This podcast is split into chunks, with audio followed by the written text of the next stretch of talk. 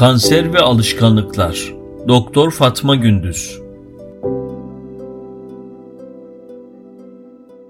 Öyleyse Allah'ın size verdiği rızıklardan helal ve hoş olarak yiyin. Yalnız Allah'a ibadet ediyorsanız onun nimetlerine şükredin. Ey Adem'in evlatları! Her namaz vaktinde mescide giderken süsünüz olan elbisenizi giyinin. Yiyin, için fakat israf etmeyin. Çünkü Allah israf edenleri asla sevmez. Günahın açığını da bırakın, gizlisini de. Çünkü günah işleyenler elbette yaptıklarının cezasını çekeceklerdir. Yukarıdaki ayetleri kim bilir kaç kere okumuşuzdur.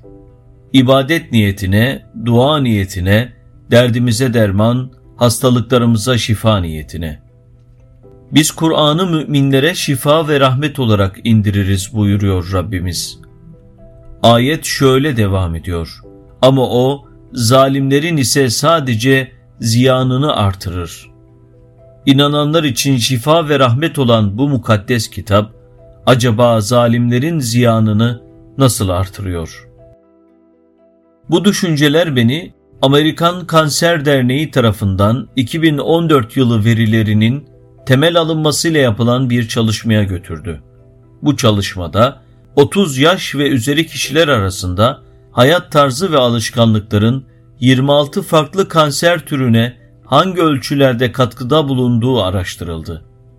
Bu kapsamlı araştırmanın sonucunda kanser vakalarının yaklaşık %42'sinin ve kansere bağlı ölümlerin de %45'inin değiştirilebilir risk faktörleriyle bağlantılı ve dolayısıyla önlenebilir olduğu tespit edildi. Belirlenen en önemli risk faktörleri şunlardı. Sigara içimi, aktif ve pasif içicilik, obezite, alkol kullanımı, kırmızı et ve işlenmiş et ürünleri, meyve ve sebze açısından yetersiz, lif ve kalsiyum bakımından fakir diyet, fiziki hareketsizlik, güneşten veya kapalı alanda bronzlaşmadan kaynaklanan ultraviyole radyasyon, kanserle irtibatlı enfeksiyonlara sebep olan çok sayıda virüs, hepatit B, C, herpes, papilloma, immün yetmezliği, T hücre lenfotropik, öpücük hastalığı virüsleri ve Helicobacter pylori gibi bakteriler. Analiz için uzmanlar öncelikle bu bilinen risk faktörlerinin yaygınlığına ve kanser ihtimalini ne ölçüde artırdığına baktılar.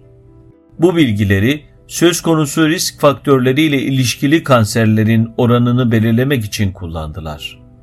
Araştırmacılar ayrıca her bir risk faktörünün 2004 yılındaki toplam kanser vakalarına ve ölümlerine katkısını analiz ettiler. Sigara kullanımı kanser vakalarının %19'unu ve kanserden ölümlerin yaklaşık %29'unu oluşturarak listenin başında bulunuyordu. Bunu %7,7 ile obezite, %5,6 ile alkol kullanımı, %5 ultraviyole radyasyon ve %2,9 ile de hareketsiz bir hayat tarzı takip ediyordu. Obezite, alkol alımı, kötü beslenme ve fiziki hareketsizlik gibi faktörler bir araya geldiğinde risk daha da artmakta ve bu kombinasyonun kanser vakalarının yaklaşık %18'inden ve kansere bağlı ölümlerin %16'sından sorumlu olduğu görülmektedir. Ayrıca söz konusu 26 kanser türünü tek tek inceleyen araştırmacılar hangilerinin hayat tarzı risk faktörleriyle daha fazla bağlantılı olduğunu da belirlediler. Rahim ağzı kanseri ve kaposi sarkomunda bu nispet %100 iken yumurtalık kanserinde %4,3 çıkmıştı. Melanom, kolorektal karsinom, akciğer, gırtlak ve ağız boşluğu kanseri vakalarının ve ölümlerinin %75'inden fazlası değiştirilebilir risk faktörleriyle irtibatlı bulunmuştu. Bu 26 kanser türünden 15 tanesinde nispet %50'nin üzerinde çıkmıştı. Çoğu insanın adından bile bahsetmek istemediği teşhis konduğu andan itibaren hem hasta hem de yakınları için oldukça zorlu tedavi süreçlerini beraberinde getiren, maddi ve manevi yönleriyle mücadelesi oldukça zor olan kanser vakalarının neredeyse yarısının önlenebilir olacağını duymak sanırım hepimize iyi gelmiştir. Kanser ve sebepleri Kanser, hücrelerde DNA hasarlarının birikmesi sonucu meydana gelen anormal hücrelerin hızlı ve kontrolsüz bir biçimde çoğalmasıyla ortaya çıkan hastalıklar grubuna verilen genel addır. Bugüne kadar 200'ün üzerinde kanser türü tanımlanmıştır. Hayatı boyunca her üç insandan birinin kansere yakalanma ihtimali mevcuttur. Bir kanserin gelişmesinde kişinin hayat tarzına bağlı faktörlerin yanı sıra biyolojik durumu, yaş, cinsiyet, deri tipi, genetik risk faktörleri ve çevre ile ilgili unsurlar da hava kirliliği, asbest gibi maddeler farklı mekanizmalarla rol oynarlar. Şartlar ne olursa olsun mutasyonlar kesinlikle engellenemeyeceği için belirli bir önlenemez kanser yoğunluğu hesaba katılmalıdır. Bir insan yeterince uzun yaşayabilirse hücrelerinden en az birinin eninde sonunda kanserin gelişmesi için yeterli bir dizi mutasyon biriktirmesi kaçınılmazdır. Bu yüzden yaşla beraber bazı kanserlerin görülme sıklığı da artmaktadır. Kansere sebep olabilecek çevre faktörleri çok çeşitlidir. Bunlardan en bilinenleri DNA'ya zarar verecek mutasyona dolayısıyla da kansere yol açan kimyevi ajanlar, virüsler, ultraviyole ve diğer iyonize radyasyonlar sayılabilir. Kanser gelişiminde çevre faktörlerinin rolünü net bir biçimde ortaya koyan çalışmalar vardır. Farklı ülkelerdeki kanser yoğunluklarının karşılaştırıldığı çalışmalar bunu açıkça göstermektedir. Her kanser türü için oldukça sık görüldüğü bir ülkeye nazaran yoğunluğun birkaç kat daha düşük olduğu başka bir ülke vardır. Göçmen nüfuslar atalarının bulunduğu ülkenin değil de yeni geldikleri ev sahibi ülkenin tipik kanser görülme sıklığı modelini benimseme eğilimindedirler. Bu da kanserin gelişmesinde çevreden gelen tesirlerin genetik faktörlerden daha müessir olduğunu göstermektedir. Bu veriler ışığında kanserlerin %80-90'ının sebepler planında önlenebilir veya en azından ertelenebilir olduğu tahmin edilmektedir. Bu da bize elimizde kanser ile mücadelede oldukça fazla tercihimizin olduğunu göstermektedir.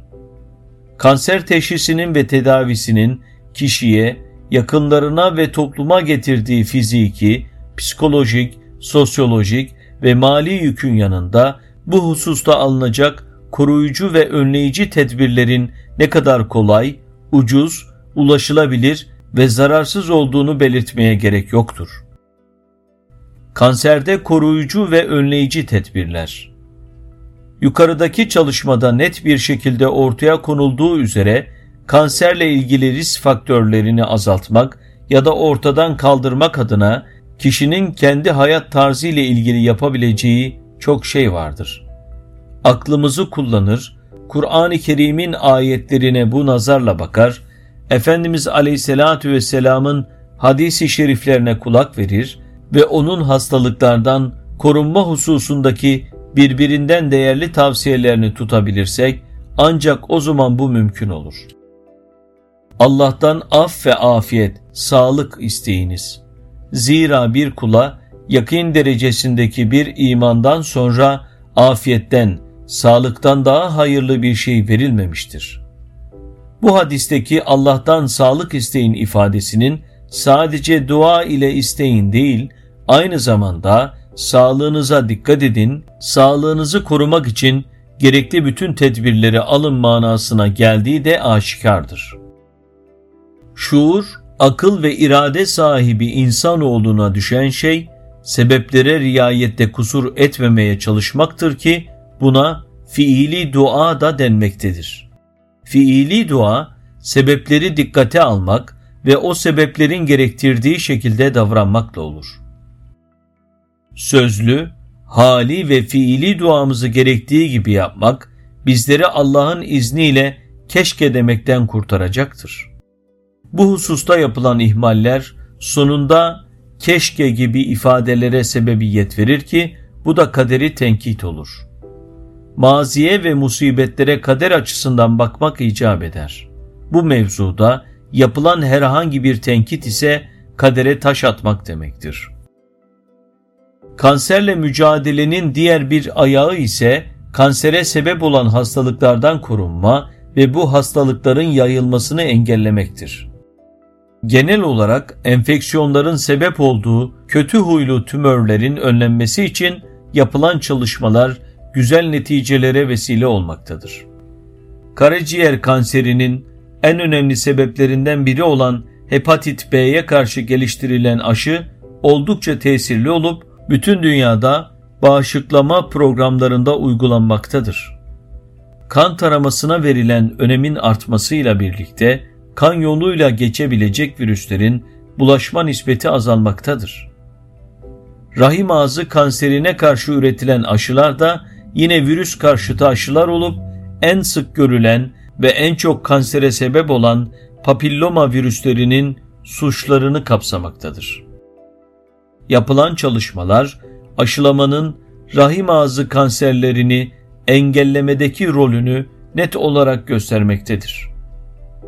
Ayrıca eğitim ve sosyoekonomik durumdaki iyileşmelerin karaciğerde kansere sebep olan parazitlerin ve mide kanserinin gelişmesinde önemli payı olan H. pylori'nin yol açtığı enfeksiyonların azalmasında rol oynadığı muhtemeldir. Kanserle mücadelede önemli olan bir diğer husus ise hastalığı zararsız veya erken safhalarda teşhis etmeye yarayan kanser tarama testleridir. Milletler arası kanser cemiyetleri tarafından kanser tarama kılavuzları geliştirilmiştir.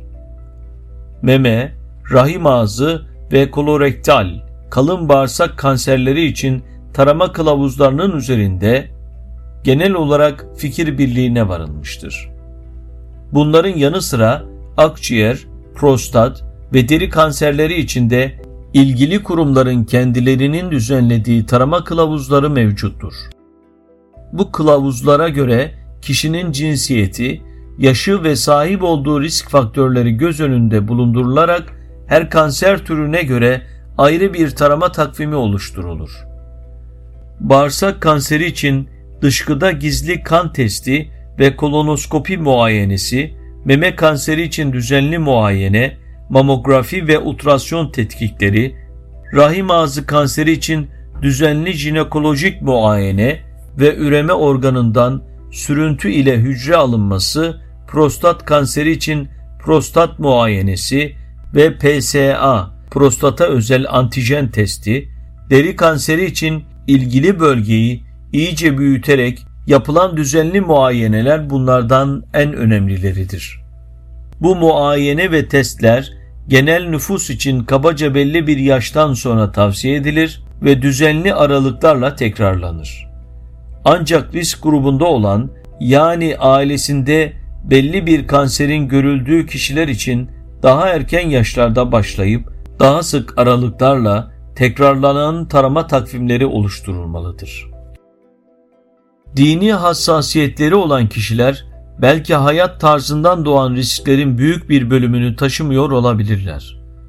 Ama bir hekim olarak gözlemim, onların bir kısmının aşılara ve tarama testlerine karşı gerekli hassasiyeti göstermiyor olduklarıdır.